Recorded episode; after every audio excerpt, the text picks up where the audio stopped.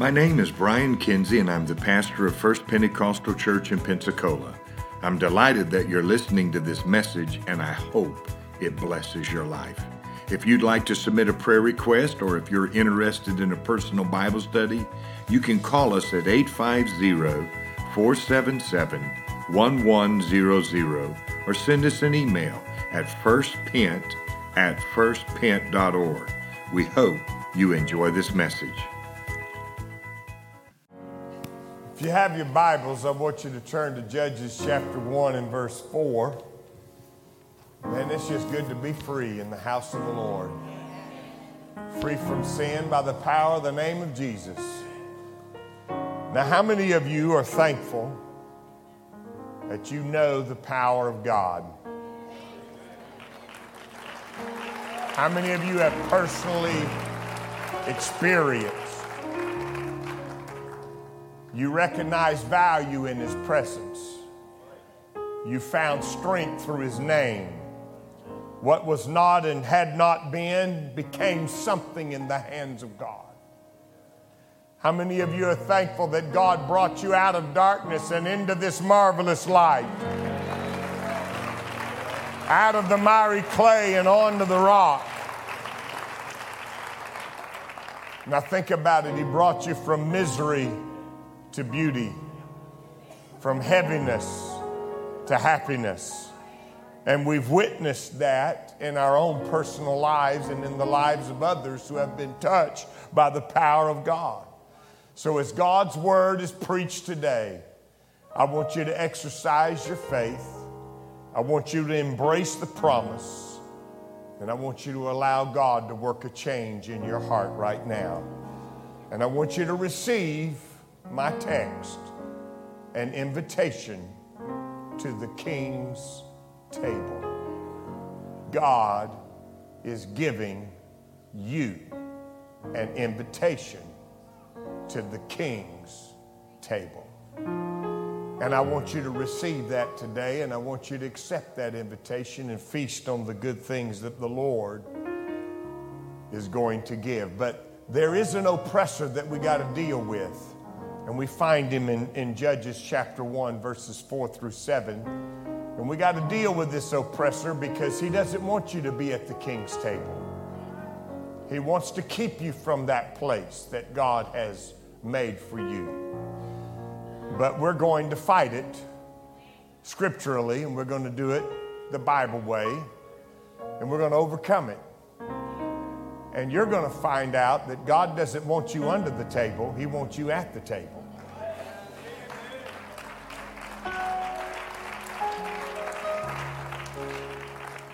And Judah went up, and the Lord delivered the Canaanites and the Perizzites into their hand, and they slew of them in Bezek 10,000 men, and they found Adoni-Bezek in Bezek, and they fought against him, and they slew the Canaanites and the Perizzites. But, the, but Adoni-Bezek, he fled, and they pursued after him and caught him, cut off his thumbs and his great toes. And it seems like that was a very cruel, inhumane thing to do, but the reason they did that is because that's exactly what Adonai Bezek did to 70 kings. And he said, Three score and ten kings, 70 kings, having their thumbs and their great toes cut off, gathered their meat under my table as I have done, so God hath requited me. And they brought him to Jerusalem, and there he died. God's going to work a change in somebody's life today. He's going to work a change in somebody's life today.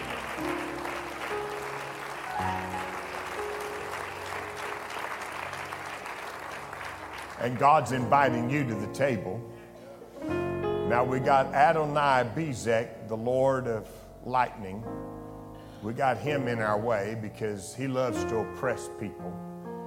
And that spirit of oppression is at work in our culture if you didn't notice. And people are experiencing that even in the church because their minds and hearts are being oppressed by the enemy. And it just seems like they're always down. No matter how up you get, you just seem to be further down after you feel that hand of oppression. Well, we're going to we're going to take that right now in Jesus' name. We're fixing to cut the thumbs off and the big toes They're not going to be able to walk on you anymore. Not going to be able to grip you anymore. And you're going to be free of it in Jesus' name. And God's going to work the change. He's going to work the change. So I want you to just put your Bibles down and your iPads and your phones and all of that jazz. I want you to just lift your hands and say, God, I accept the invitation to the table. I want to feast on the good things of the Lord. I want to receive my joy and my peace in the midst of the sorrow and the oppression of our world. In Jesus' name. Amen. God bless you. You may be seated. There was an old custom in the Roman Empire that when a mighty Roman army conquered a particularly worthy foe, the army would sever his thumbs.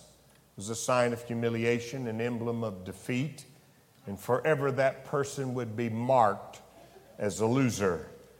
More importantly, the severing of the thumb served a greater purpose. This defeated warrior would never be able to grip and wield a sword effectively again.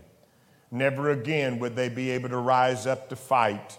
And although they may be bitter in their heart and they may recognize the bitterness of their circumstance, they would be powerless to change it. And that is the reason why the enemy likes to oppress you is because he wants to set in your mind that where you're at, your circumstance cannot be changed. That is the lie that we're going to defeat in Jesus' name today. It was the goal of the Roman Empire that from that point forward, that man could not effectively ever rise against Rome again a cruel but effective way to neutralize a potential enemy. But in God's Word, we read of another king who was even more humane than this.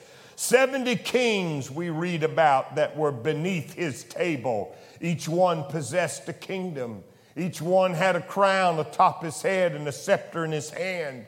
Each one ruled over a portion of the promised land.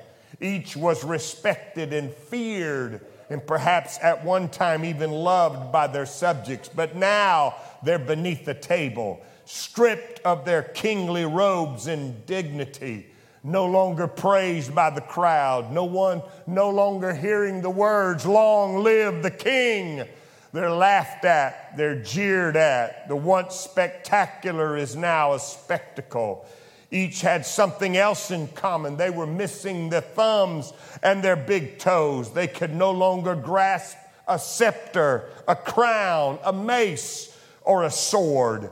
And that king who used to march majestically now just stumbles and falls with no balance, each crawling around on their hands and their knees, groveling at the feet of this cruel king who defeated them kicked by dinner guests, scrambling for a crumb that occasionally fell from the master's table. Like dogs, they were seeking for crumbs. Now, I know that we find beggars like this in Scripture, and some of them even displayed great faith in the New Testament. The four beggars uh, uh, outside of Samaria's walls, and the beggar outside the gate beautiful, and Bartimaeus outside the city of Jericho. Each of these had a cause for their malady and their behavior.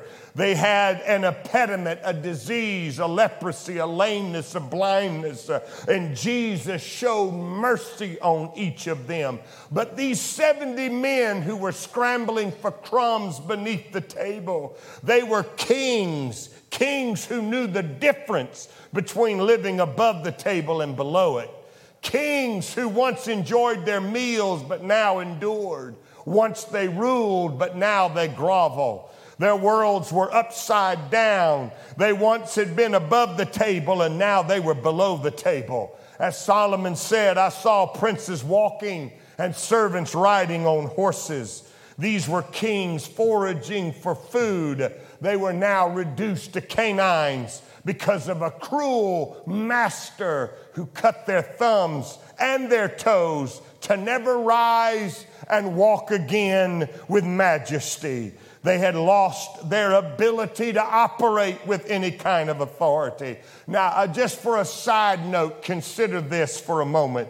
Jesus said that what measure we use will be used against us again. If we sow kindness, we reap kindness. But, church, if we sow cruelty, we're going to reap cruelty. And so sometimes we need to pay attention to that rule because whatsoever a man soweth, that shall he also reap. So, church, it might be wise for us just to sow compassion and kindness uh, wherever we can, whenever we can, so that we can reap in kind as we have sown. But the stark reality remains. This one king brought down 70 more, 70 kings beneath this table. And today, when I look at the people that I know and I love, and I look into the eyes and I see misery, and I see pain, and I see hurt, and I hear in your voices, there might be laughter, but deep within, I can sense that there are sounds of regret and weariness and discouragement. I think here is a king who has fallen beneath the table. And my role today is to get you back up from underneath that table and put you at the table where you belong. You're not someone's footstool. You're not someone's trash. You're not someone's mistake. You're a wonderful treasure made in the image of God. Every last one of you belong to a royal family.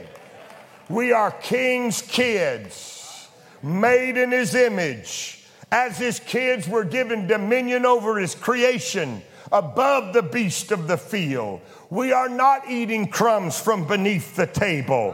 When God made you, he did not make you junk.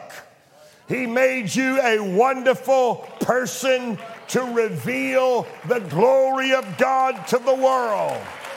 You are special, valued, and unique.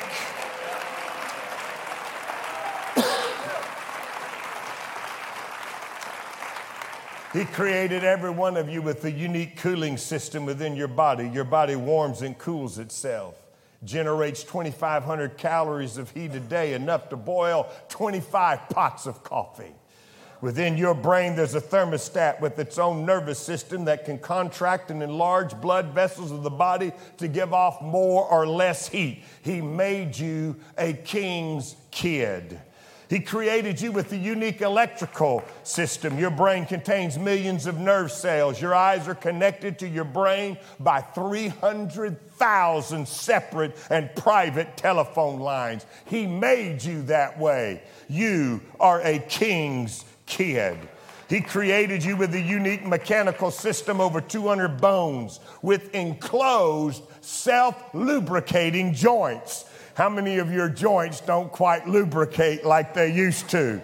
He made you that way, a king's kid. He created you with a unique audio system. The piano has 88 keys, but the human ear is capable of hearing a range of 1,500 keys. In a completely soundproof room, your ear is so sensitive it can literally hear the blood flowing through your blood vessels. That average, that heart that's just average in all of us, pumps blood through that system of thousands of blood vessels. Uh, every 16th of a second, it beats. And there, the blood goes through all of the avenues of the body. He made you that way, a king's kid. He created you, that individual you, fashioned uh, as an individual snowflake unique fingerprint, voice print, blood vessel patterns,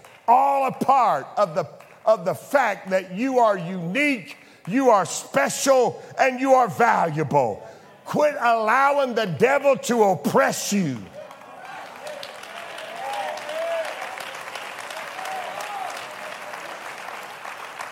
He created you to think, to know, to perceive, and to understand. Have you not known? Have you not heard? The everlasting God, the Lord, the creator of the ends of the earth, neither faints nor is weary. His understanding is unsearchable. He gives power to the weak, and to those who have no might, he increases strength. God did not make you expendable. He did not make you a defeat. You are not fashioned to be on the trash heap. He made you to love and to be loved, to get up again, to try, try again. He gives power to the weak. The Almighty comes to those who have no might.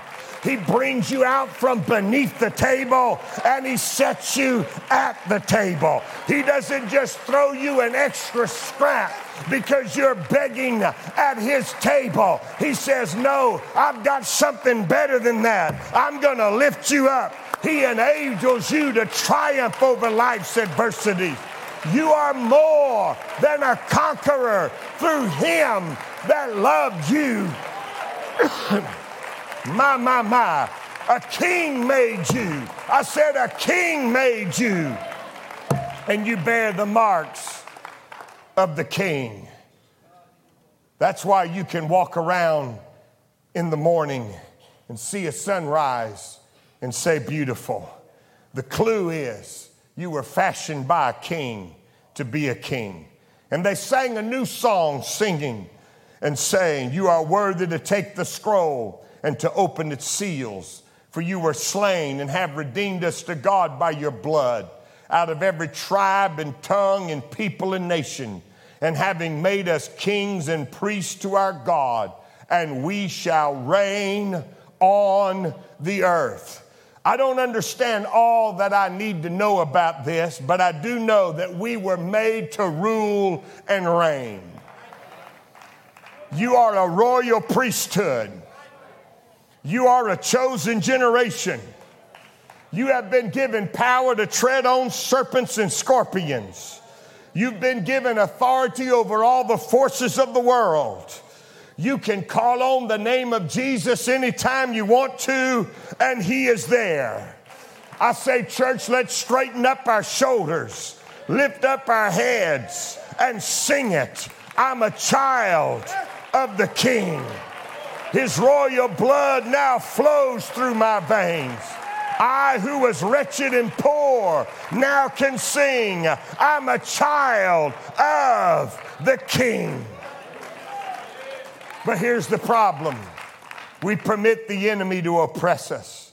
Adonai Bezek oppressed these 70 kings. He removed their thumbs and, pardon the pun, he disarmed them. He removed their big toes and again he defeated them. He took away their ability to fight. That's the reason why the enemy doesn't want you to try this morning. He doesn't want you to fight. He wants to take that ability away because he wants you to feel hopeless and in despair. He took away their ability to march. He doesn't want you to be able to stand up and say, I've got my balance. I know where I stand. You could interview those that surrounded Adoni-Bezek. Perhaps they tried to make a treaty with him, but there was no treaty to be made because this man was cruel beyond imagination. And when he defeated an enemy, he wanted to make sure they would never rise again. So there was an oppression about his spirit. That's the reason why God wanted him brought down. Not just because he was cruel, but because he was camped on the promised land and he was stopping God's people from coming into their promise. And that's what upset God the most. He knew that he was a cruel man and wanted him brought down, but that's not the only reason why he wanted him defeated. You're not going to stop my people from experiencing my promise with your spirit of oppression. Now, that's just the introduction. Whoa, whoa, whoa, whoa, whoa. I am tired of Pentecostals letting a spirit of oppression keep them from their promise when we got people all around us with their voice of oppression that says, we're this, we're that, we're this negative. I come against it in the name of Jesus uh, and I take authority over it. Right now, you might be walking in depression, but that doesn't mean you got to spread it to everybody else around you. At least if you realize you're under oppression, come in here and say, God, lift me and get me at the table so I can be delivered.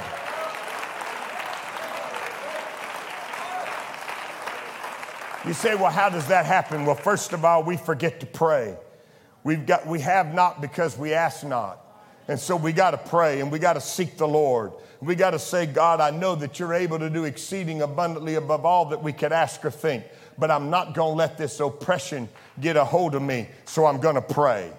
We fall beneath the table when we give the enemy access to our lives. We give him too much room. We don't draw the line. We don't create boundaries in our life. And you need to set boundaries and say, Devil, you can go no further, and I'm not putting up with your lies any longer. I've been saved. When your past comes and tries to bother you, you need to stand against it and say, I've been washed in the blood of the Lamb if it's a voice of another saint in the church that doesn't have understanding about the power of the blood that's oppressing you about the past, you say, Devil, I'm not allowing you to, uh, that voice, any influence in my life. I stop it right here, right now, by the blood of the Lamb.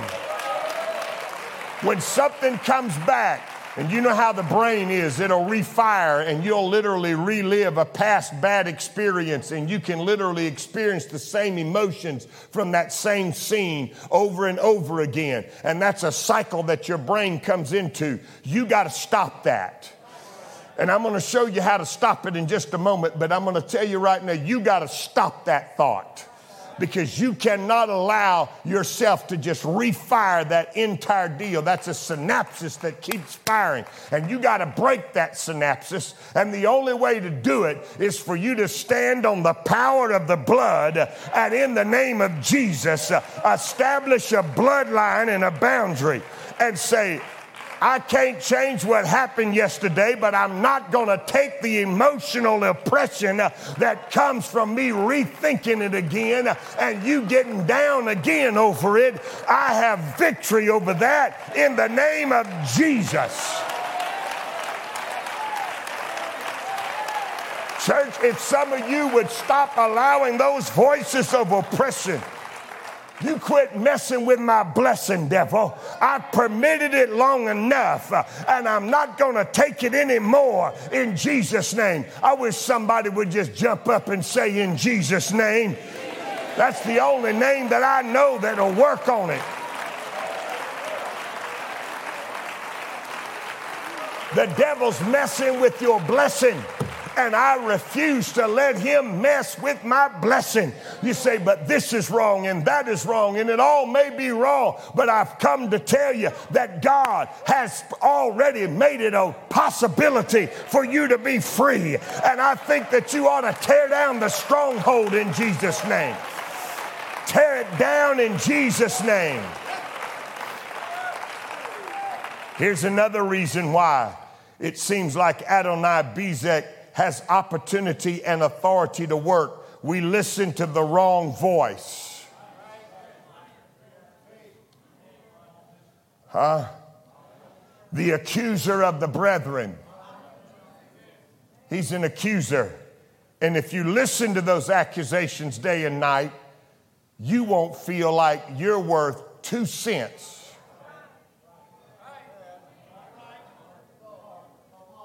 Amen. You won't, you won't have the authority to clap your hands. You'll be thumbless. You, you'll be toeless, big toeless. And you, you'll have to walk a little bit crazy to just keep your balance, to keep from falling all the time. And there's some people that'll push you over. They're always got something to say about something. Huh? But you can either permit that to stop you, or you can stand against it in Jesus' name and say, I've got a bloodline around me and I've got a boundary around me, and I'm not to let those voices penetrate that boundary any longer. So, may I just tell the devil to hush up? I'm going on for Jesus. Can somebody just tell the devil? I would tell him to. We got too many kids around here, and I don't want them to say shut up. So, hush up, devil. Kids, you're not supposed to say shut up, so just say hush up. Devil, be quiet. Devil, be silent. I'm trying, but it still sounds better to say shut up, don't it? Amen. I'm trying to be nice, but I'm not. I'm telling you, the devil got me upset because too many people are oppressed by the enemy and they're allowing it. That's what the Lord told me. And I'm stepping out here and I'm exposing it for the truth. And I'm telling you, you cannot allow the devil to, per- to, to give him permission to oppress you any longer. You got to speak against it. You got to come against it right now in the name of Jesus. Uh, you got to put the bloodline around you.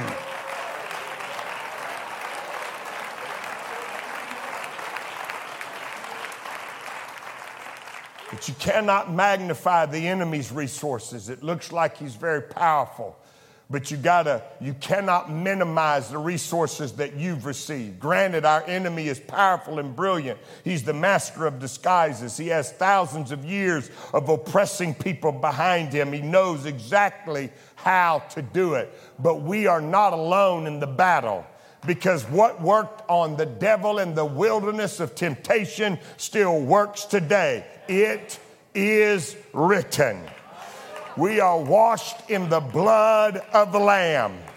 We are compassed about with angels. We have the indwelling presence of an Almighty God. Greater is He that is in me than He that is in the world.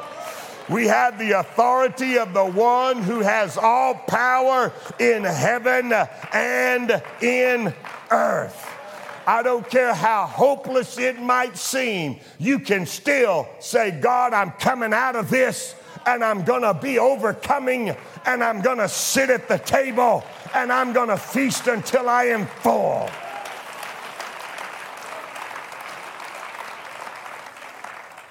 The Bible says, Beloved, now are we the sons of God, and it doth not yet appear what we shall be. But we know that when he shall appear, we shall be like him, for we shall see him as he is. And every man that hath this hope in him purifieth himself, even as he is pure. Every man has this hope within. And that is why this hope is the anchor of the soul. Because the hope says, I might be beneath the table now, but I will not always be there because I do have a seat at the table. I said, You're a king's kid. And through Jesus is your restoration. Now, here's what you got to do you got to reclaim your place at the table. I'm not interested in just getting back at the enemy, I'm interested in getting back what the enemy has taken from me. I want to see every one of those kings crawl out from beneath their oppression. And I want it righted and I want you restored. Jesus restores. God anointed Jesus of Nazareth with the Holy Spirit and with power, who went about doing good and healing all who were oppressed by the devil, for God was with him. My God says the enemy is an oppressor. He is a tyrant who has, he has put under his feet. That word oppress in the New Testament means to have dominion over. But God in the Word has promised you dominion. You need to take dominion in Jesus' name.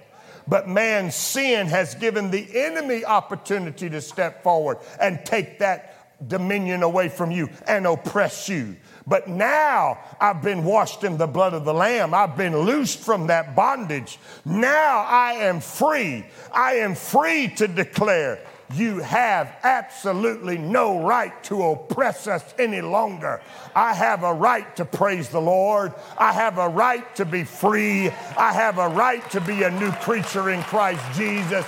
I have as much right as anybody in this room or in this building. You have just as much right to walk out of that pew and walk up here and say, Where is the Holy Ghost? I need it in my heart today, and God will fill you with the Holy Ghost. Now, here was God's remedy in Judges chapter 1, and this is your remedy, and this is how you can reclaim your place at the table very quickly. God joined two tribes together, and He told Simeon and Judah to come together and said, I want you to fight this enemy, bring down this oppressor, because he's keeping you from taking the South Country, and I want you to bring him down. And so they did. Simeon means God hears, and Judah means, if I have to tell you that, you will get a C for the test for sure. I just told you what Simeon is, but what is Judah? So, those are the two ways you're going to defeat the enemy. First of all, don't think you're wasting your time. Here's what happens I've prayed and nothing's happened. God's heard you, but you haven't started praising Him for the answer before you get it.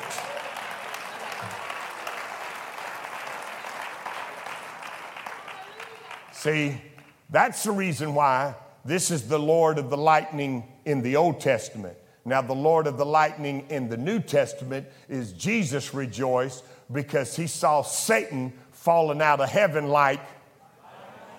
So that means the oppressor has been cast down. Now, he wasn't rejoicing because he was the one that cast him down. It was through the works of his disciples and his disciples operating in the power of God that caused him to rejoice and say, I beheld Satan falling out of heaven like lightning. Now, it's good for Jesus. I mean, we all know that Jesus is God and he can do anything. And so we rejoice. Oh, yeah, Jesus whooped up on the devil. But that's not what made Jesus rejoice. He's saying, You have the power.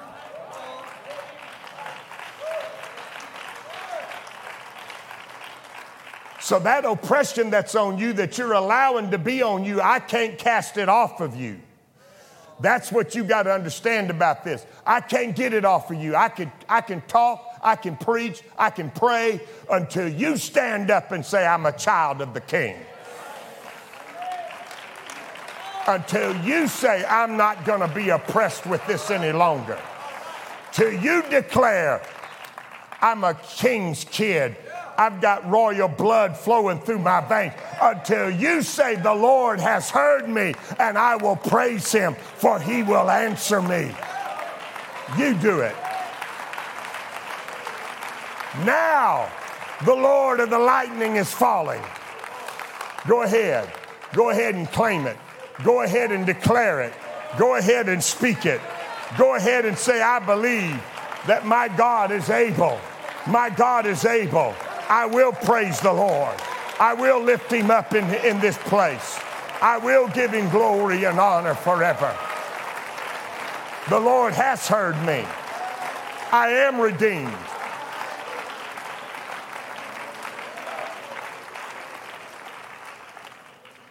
Now, for some reason or another, here's where the devil tricks people. Here's where he tricks you. He makes you think sympathizing over your situation makes you stronger. Crying about it makes you stronger. That somehow, poor little me makes you stronger and creates safety and refuge. It does not. I've tried it, okay? It doesn't work. All right, so it's not like you're alone in this, like poor little old you, I'm picking on you. I've tried this and it just don't work. I tried getting mad at the voice of the accuser and, and found out that anger toward the accuser don't work because they just get empowered by my anger. And my pity only calls Adoni to me Bezek to oppress me more. That's all it does. So, this is what I've learned to do. I learned to quit realizing my sorrow and my pain. It's real, but I quit emphasizing it. I, I, I will not allow it to control me any longer. And I say, you know what? God just soon hear my prayers. He does anybody in this room.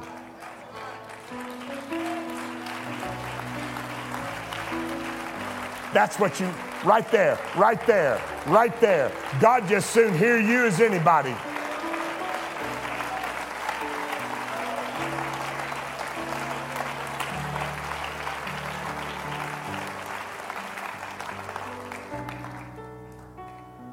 Now, I know that when you've been in Pentecost as long as I have, you have to understand that some people feel entitled to what they have, and they feel like that entitlement gave them the right to salvation.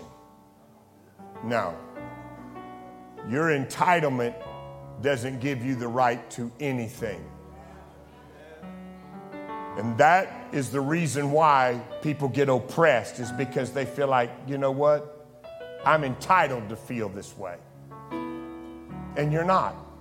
You're not entitled to feel anyway, except delivered, except God's heard my cry. You're just not entitled to any of it other than Jesus saves you, and Jesus delivers you, and Jesus heals you. And so I have learned the art if I could teach it to you, I will change your life forever. I have learned the art of praising God when there is no answer in sight.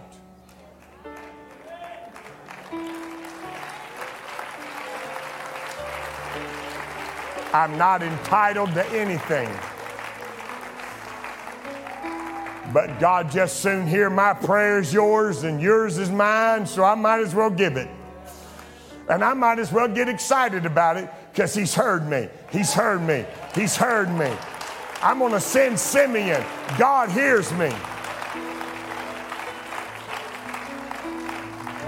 How many of you are baptized in Jesus' name? Right now, your sins are completely washed away.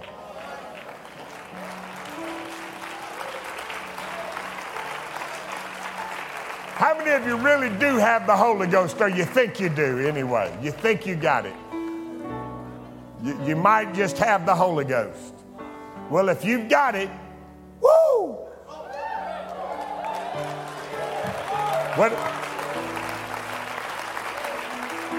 Why sit there and be oppressed? I'd say, I'd just stand up and say, Devil, get your hands off my mind, get your hands off of my spirit. I'm a child of the king. I'm a king's kid. I'm.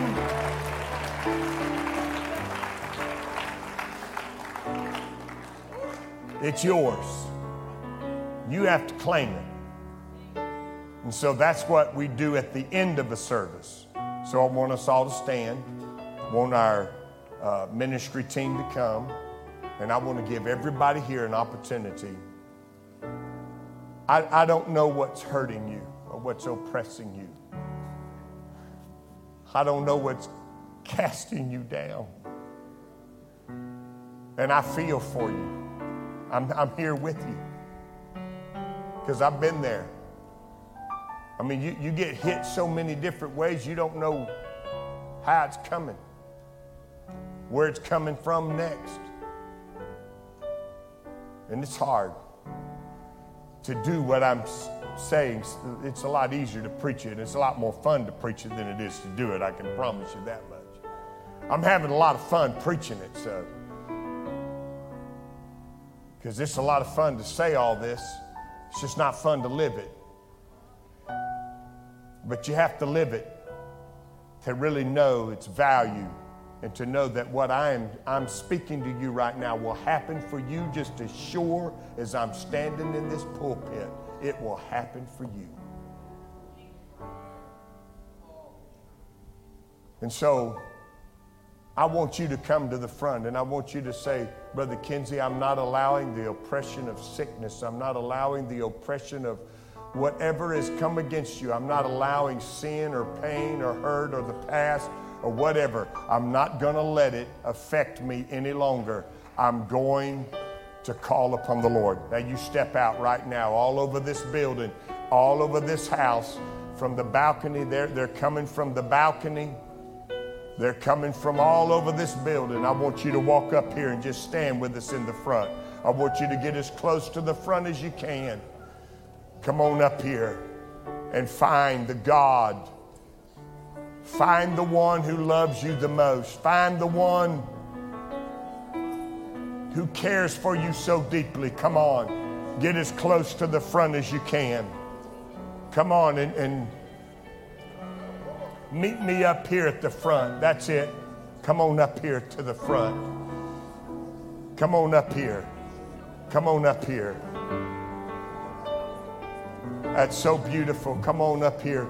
Walk right up here to the front. God loves you. He sees you exactly where you're at. And He cares for you so deeply. He cares for you so deeply. You don't have to be oppressed any longer. I know we live in that kind of world and it just seems to be very heavy at times. And it's not even brought on by anything you've done. It's just the world doesn't like who we are, and so they want to try to change our identity by oppressing us.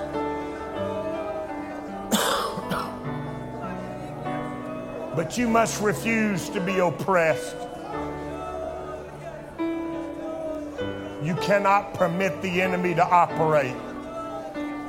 If you permit him to operate in your life, he will work. Young people, come gather in now and come start praying with these people around you.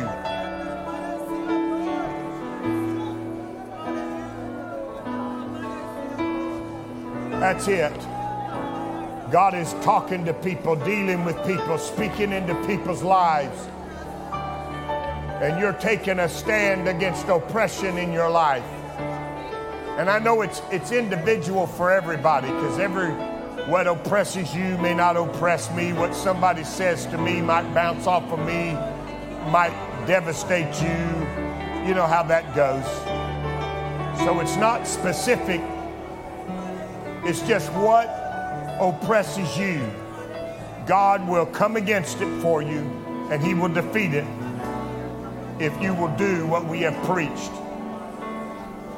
If you will do what we have just preached, God will do it for you because Jesus died on the cross, He was buried, rose again, and ascended into the heavens, and now He wants to pour out His Spirit on you. So I want, I want you to lift your hands and pray and say, God, forgive me of my sins. Lord, Forgive me. I repent before you in dust and in ashes. Here I am. I receive the blessing of the Lord. I receive the blessing of the Lord. I receive it, Lord. I come before you. Don't let that oppression come upon you. Don't let it beat you down. Let God step into your life. Let Him show you how real He can be. In Jesus' name the Holy Ghost is going to fall in this house and God's going to change you. I am chosen,